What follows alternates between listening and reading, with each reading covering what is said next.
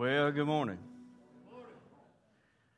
I cannot tell you how good it is to see you today. Uh, if you're visiting with us for the first time, we are currently in a sermon series entitled Getting Tough with Temptation. And the objective of these sermons has been to help us become tough to tempt.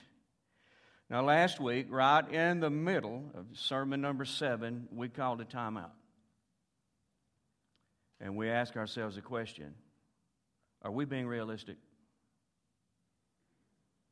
I mean, can we weak human beings really become tough to tempt?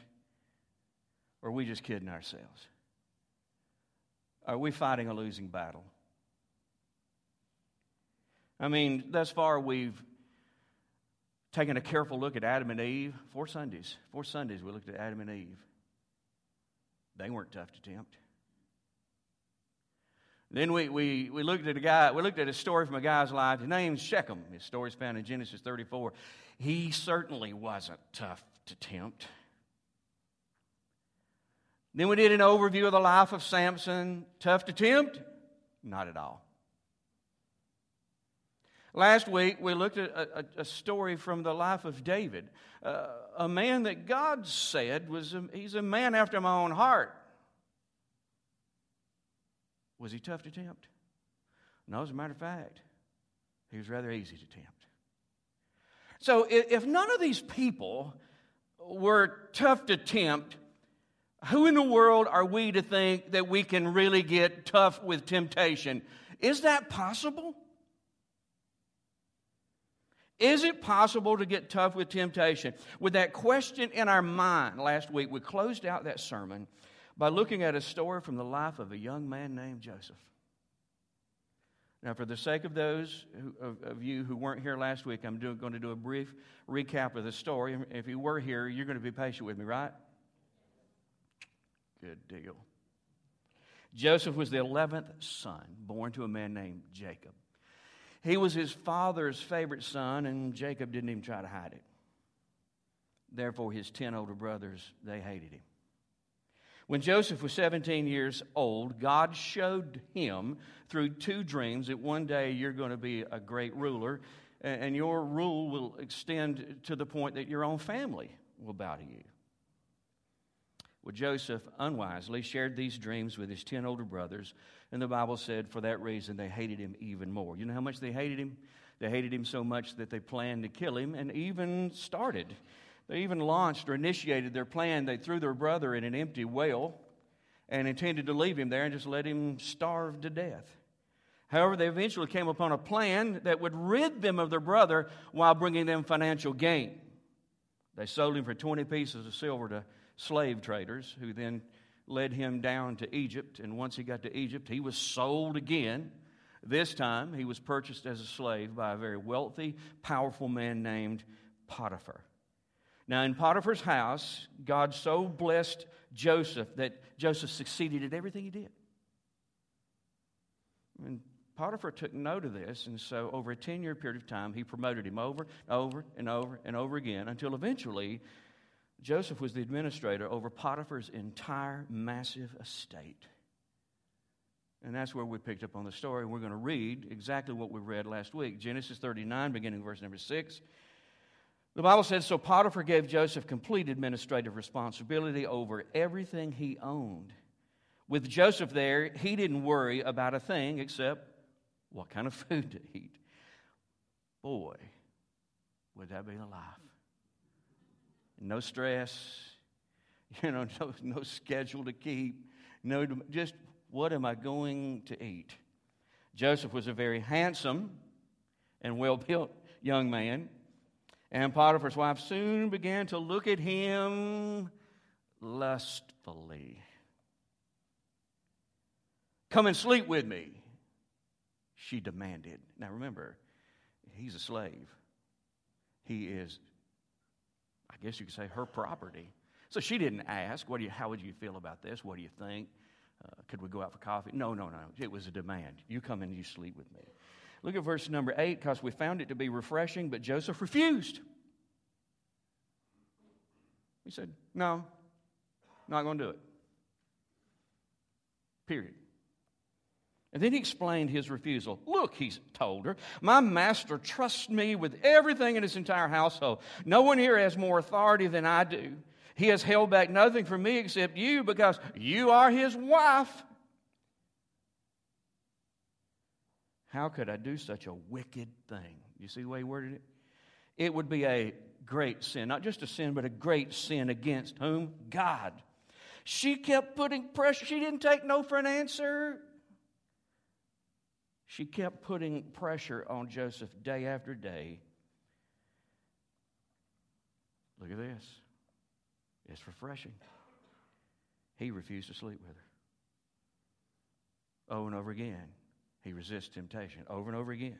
Pressure mounting over and over. No, no, no, no, no. And this next part, I love this. And he kept out of her way as much as possible.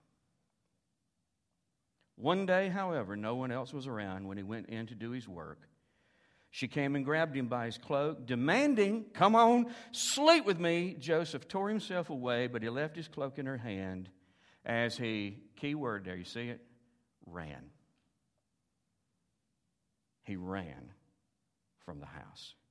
From Joseph's story, we found the answer to the question is it possible to get tough with temptation? And the answer is yes. Joseph did. Joseph got tough with temptation, and if he could, we can. Now, here was our big takeaway uh, last week. This is the lesson. We, get it? We can get tough with temptation. You and I can be tough to tempt. It can be done. We can be just as tough to tempt as Joseph. How? How in the world was he able to consistently say no to temptation? That's the question we're going to answer today. So here's what we're going to do we're going to contrast the two men we talked about last week, Joseph and David.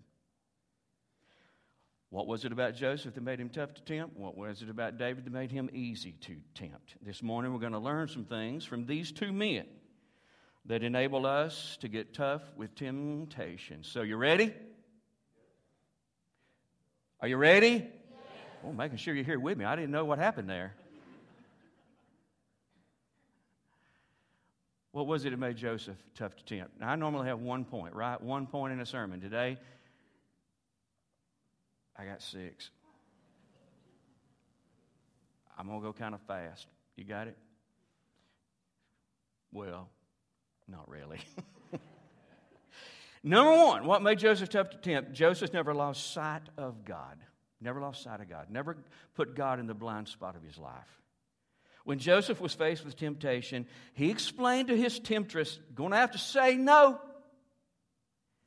And here's why it would be a great sin against God.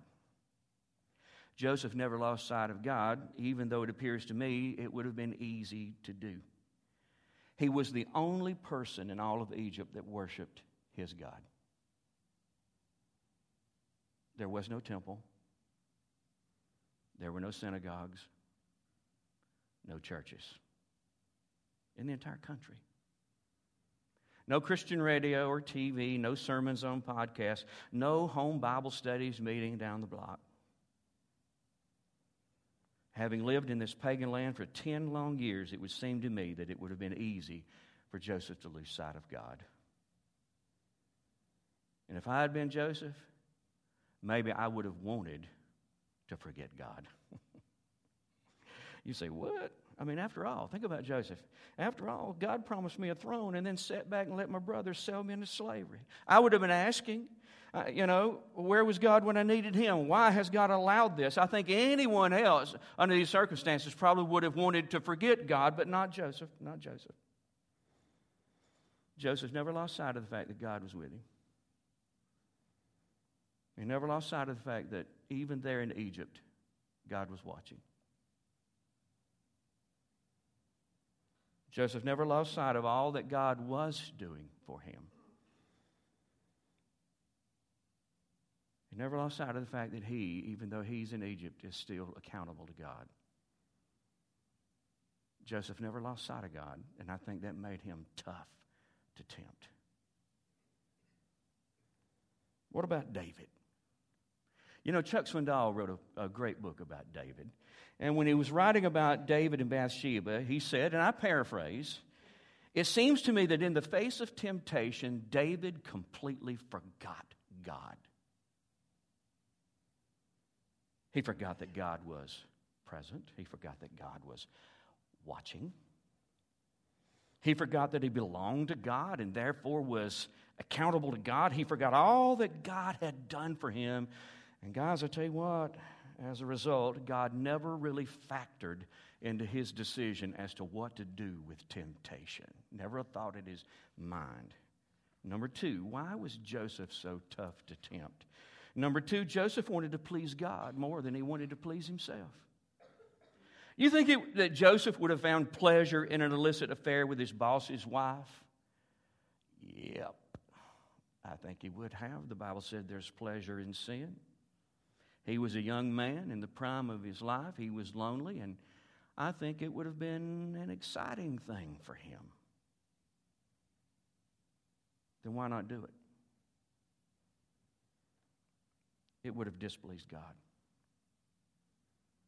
In the face of temptation, Joseph had a decision to make do I please myself or do I please God? And he chose to please God. Pleasing God was more important to Joseph than pleasing himself, and that made him tough to tempt. Now, what about old David? When faced with temptation, David's only concern was pleasing himself. That's it. He wanted to sleep with Bathsheba, and he didn't care what anyone else thought about it, not even God. His aim was to please himself, even if he knew that it displeased God. I'm going to tell you what I'm learning.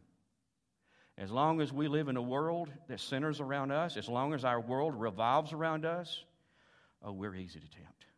We're easy. Number three, why was Joseph tough to tempt? Joseph saw sin for what it really is. He told Potiphar's wife that yielding to temptation would be an act of wickedness. Now, there's a strong word to choose wickedness. That's what he said. And furthermore, he told her that his sin or wickedness would not only be against Potiphar, his sin would be against God. No wonder he was so highly motivated to say no. Joseph saw sin for what it is. Sin is an act of wickedness committed against our holy God. To Joseph, sin wasn't a momentary lapse of judgment. Sin wasn't simply a bad decision or an indiscretion or, oops, my mistake or a shortcoming. Those are all terms that we've chosen to use to water down the fact that sins are act of wickedness committed against a holy and a righteous God.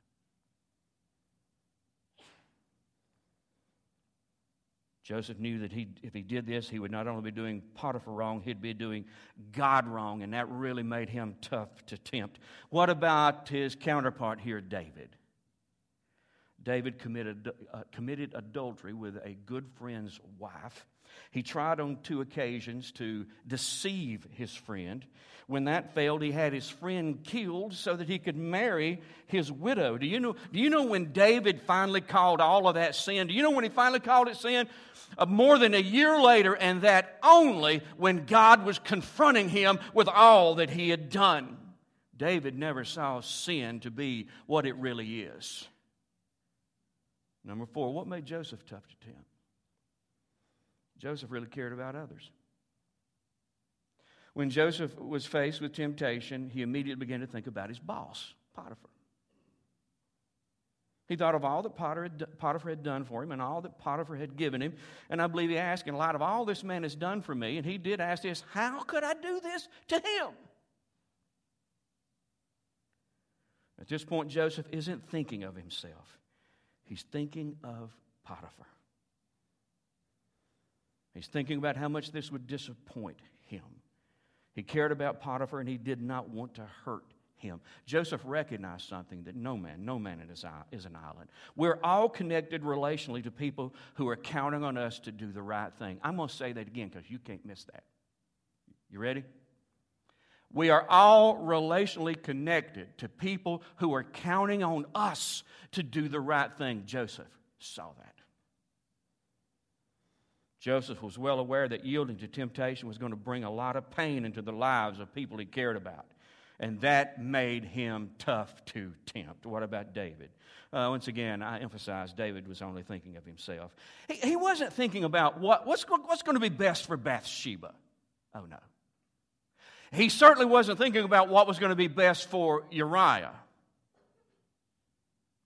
He wasn't thinking about what an awful predicament he was going to put his military commander Joab in. He wasn't thinking about the other soldiers who would die alongside of Uriah, and he certainly wasn't thinking about their families who would be grieving and mourning for them. He wasn't thinking about anybody else. Joseph wasn't thinking of the pain it would bring into his own family and the suffering that he would bring upon his own family. Excuse me, David wasn't. David only cared about David, nobody else, and that made him easy to tempt. Number five, you see how we're moving kind of quickly, right? I told you I got six. That might not have been altogether the truth. Number five, Joseph was tough to tempt because Joseph thought about the consequences. Joseph, when Joseph explained his refusal to Potiphar's wife, he mentioned trust. He said, My master trust me. It had taken Joseph 10 years of right living, 10 years of integrity, 10 years of hard work to earn Potiphar's trust, and he wasn't about to risk losing it. Sorry. But I believe there was more that Joseph wasn't willing to risk. He wasn't willing to risk his reputation.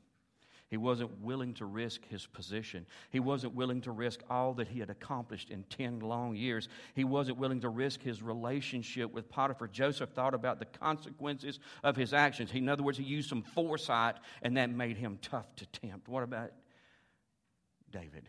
Say, man, you're picking on David. You know, the Bible put these stories in, in, in, in uh, excuse me, God put these stories in the Bible for our example. And sometimes we learn from mistakes they made, and sometimes we learn from successes. And in this case, we're learning from Joseph's successes, but we're learning from David's mistakes. It appears to me that David never thought about the consequences. Never. He never thought about the risk. He never thought about possible complications. Never thought about the fact that she might get pregnant after this one night stand. He never thought about tomorrow he never thought about divine retribution. In other words, if I do this, one day God's going to pay me back. He, I'm sure David never really thought at all. It's as though he disengaged his mind for about a year. And uh, you know what? That made him easy to tempt. Number six, Joseph was wise. He was tough to tempt because he was wise. Potiphar's wife propositioned Joseph. Had to be tempting. But Joseph refused. He resisted temptation once. That's got to be a win, man. And then the next thing you know, temptation is pulling at him again. But he refused. Day after day, temptation called to Joseph. So what did he do? As Potiphar's wife ratcheted up the pressure, Joseph began to keep away from her as much as possible. That may sound weak to you, sounds wise to me. To get tough with temptation, Joseph avoided temptation. I got to say that one again. You know, I wrote that, I, even though I wrote it, I think that's pretty doggone good. You know what? To get tough with temptation, Joseph avoided temptation. That's wisdom in action. What about David? David's temptation began when he wasn't where he was supposed to be and he wasn't doing what he was supposed to do. That's unwise. That proved to be very unwise. When David spied Bathsheba taking the bath, he didn't run from temptation as Joseph did. Oh, no, no. He lingered in the presence of temptation. That was very unwise. Rather than avoiding temptation, we learned last week that David kept inching, inching closer and closer to temptation until David's lack of wisdom led him right into temptation's noose. So, you want to get tough with temptation? You can. Say, how, Ronnie? Do what Joseph did. See, the, see this page? This is my original conclusion that I'm not going to share with you this morning. you say, you know, if you want, I'll give it to you later if you really, really want it. You want to get tough with temptation? Do what Dave, excuse me, do what Joseph did. Now, I'm sitting there this morning, I'm going over my notes, and I just heard the Holy Spirit say something to me. I heard him.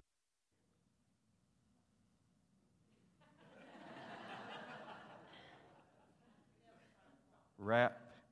Huh? Okay, I got it. Got my, got my voice back. It's what Holy Spirit said to me. Wrap up the series today. Conclude it. I got to tell you, when he told me to conclude it, he didn't have to tell me twice. Huh? It's been a tough series to preach. It's been tough. So when he said, wrap it up, I'm like, you got it. How do I do that? All week, this is what I've been thinking. In light of everything that we've read and, and, and in light of everything that we've learned, if I were going to condense a life plan, just have a condensed life plan that was doable and effective based on all of this, what would it be? I mean, we've talked about a lot. I've shared, we've, we've learned a lot of action steps. But if I were going to consolidate everything down into a simple life plan, what would it look like? Six steps. I told you I lied about those six steps, didn't I? Originally, going to be six points. You say, Ronnie, I don't know. It's 10, 15. I, I promise you this is going to go quickly. To get tough with temptation, this is what I'm going to do. And I hope you'll follow suit. Love God. Say what? Love God. As He wants to be loved.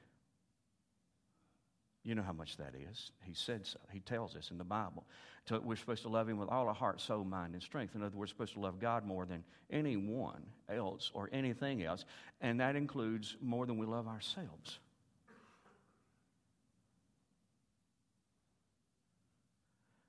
How do we get there? That kind of love is the byproduct of a healthy relationship with God. Get to know God, and the better you know Him, the more you'll love Him. You say, what's that got to do with temptation? This is what Jesus said. If you love me, you'll obey me. Am I right? Did he say that? If you love me, you'll obey me. To me, loving God as we're supposed to love God is the number one motivation to do the right thing when we're faced with temptation. So, how do you build that relationship? You got to spend time with God. You got to have conversations with God. You got to follow God. There are things that we can do to build the relationship so that as we get to know Him better, we learn to love Him more. And the more we love Him, I'll tell you what, the tougher we are going to be to, to be tempted. You got it? So, I'm going to love God. Number two, I'm going to love others. Say, how, how much as I love myself? Isn't that what Jesus said? You love your neighbor as you love yourself.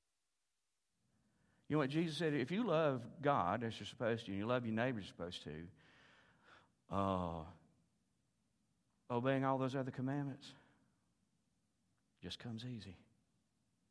It just comes easy.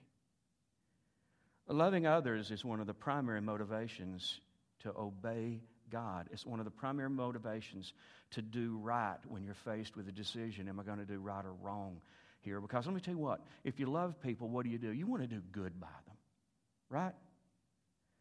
If you really love people, I promise you this if there's any way you can keep pain out of their life, you'll do it.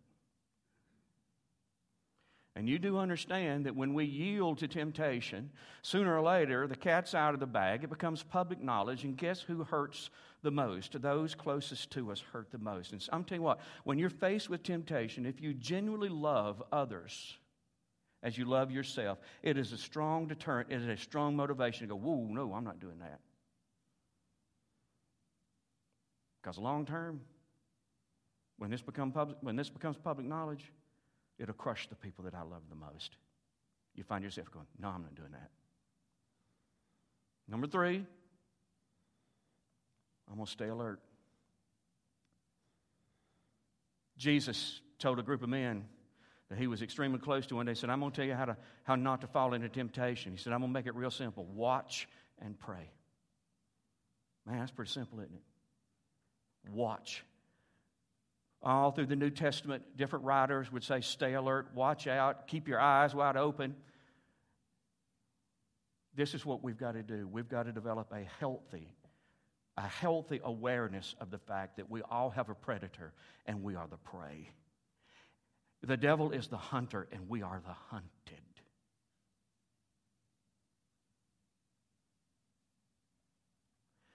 Oh, there were so many other stories in the Bible I wanted us to look at. I wanted us to talk about old Balaam, and I wanted us to talk about Achan. I wanted us to look at the temptation of Christ, the prodigal son. There, there, were just so many. I wanted us to look at the story of Nehemiah and, and the builders. That they were building the wall, and they came under attack. And, and you know what? You know what they did? They didn't stop working, but they started watching as they worked. They said, We're not going to let up. We're going to do what God has sent us here to do. We're just going to keep one eye open toward the enemy. That's what I'm talking about. Staying alert and understanding. Listen, not allowing the devil to so preoccupy us with, with people, with problems, with pleasures, that we forget the fact that we are in a battle and that we have an enemy. And I believe it was Peter that said in 1 Peter 5 8 that he prowls around like a roaring lion, looking, just looking for someone to devour. And you know what Peter said? Keep your eyes open. Keep your eyes open. The fourth thing I'm going to do is pray daily. Jesus taught those men who were close to him, his disciples, he said, Let me teach you how to pray. And he said, oh, In this prayer, he said, You're going to pray this every day. You know, one of the things he said, Every day you pray this prayer, lead us not into temptation, but deliver us from evil. Every day. Listen to me, guys. Every day. Every day at the outset of our day, we need to bow our heads and lift our voice to God and say, if you would be willing, lead me around as much temptation as you care to lead me around.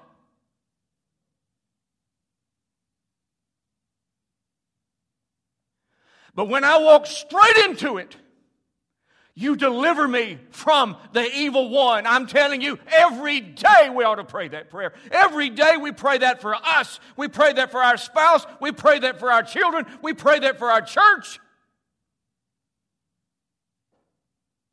Never drop our guard on that.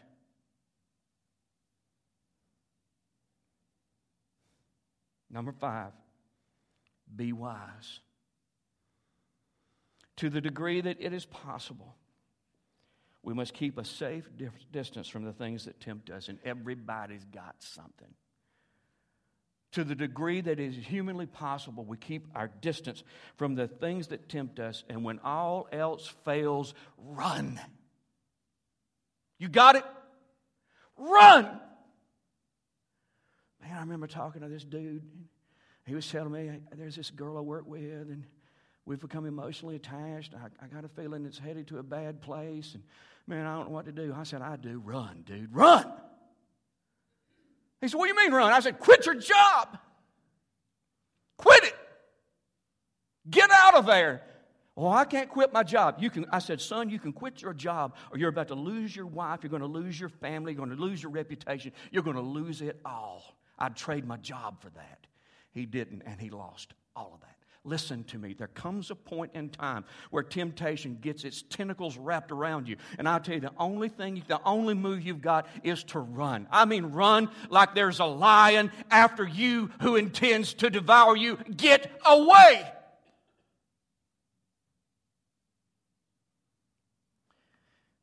Well, for a man that didn't know how to close this just 30 minutes ago, it's closing out pretty good, isn't it?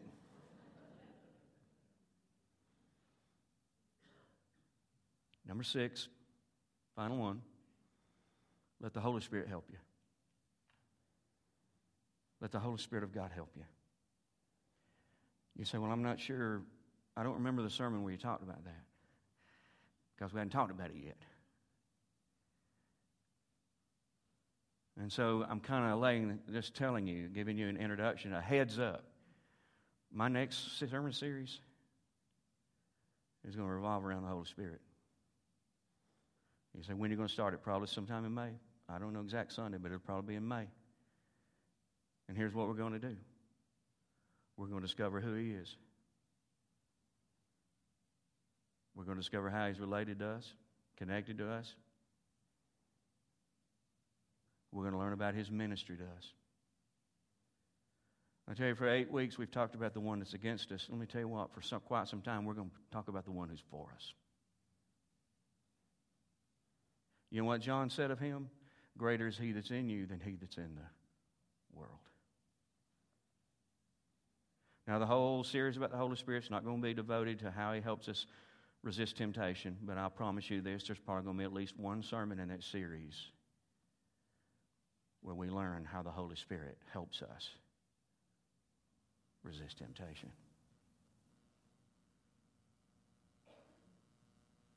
I want to encourage you to do so. In regard to this series. Don't just be a listener. You, you with me? Don't just be a listener. Not, not on this one. There's too much at stake. You got to be a doer. You got to be a doer.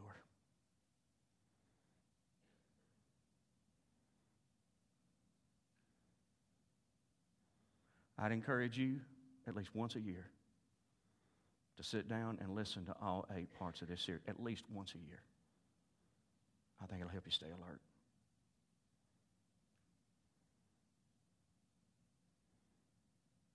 I think it'll help you get tough with temptation. Let's pray together.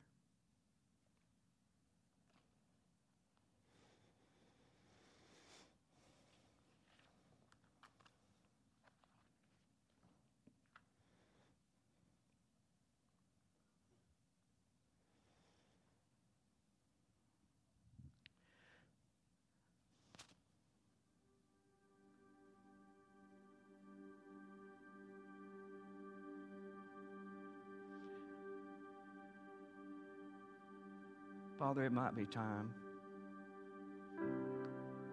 for us to face the cold, harsh reality.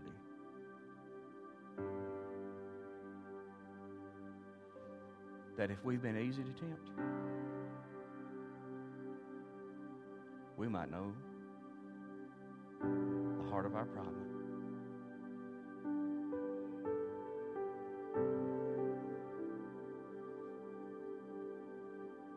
Must not love you as we should.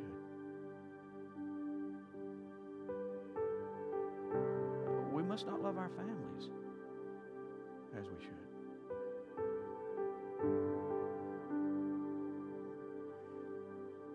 We're pleasing ourselves, we take a back seat to pleasing you and protecting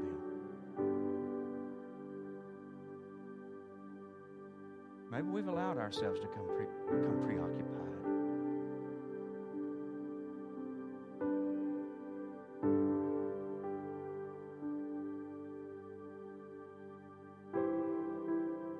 I don't know what changes that we've all got to make.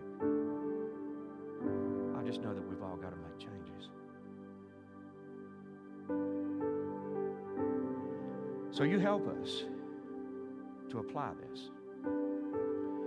Help us, Lord, to recognize times in our week when we could go back and visit these sermons again and listen to them. Pick up on anything we missed.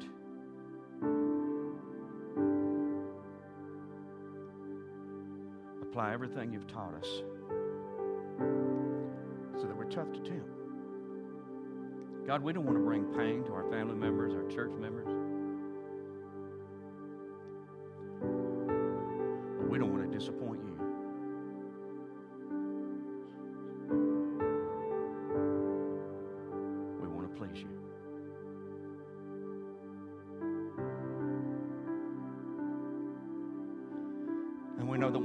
We can do that, Lord, is by being tough to tempt.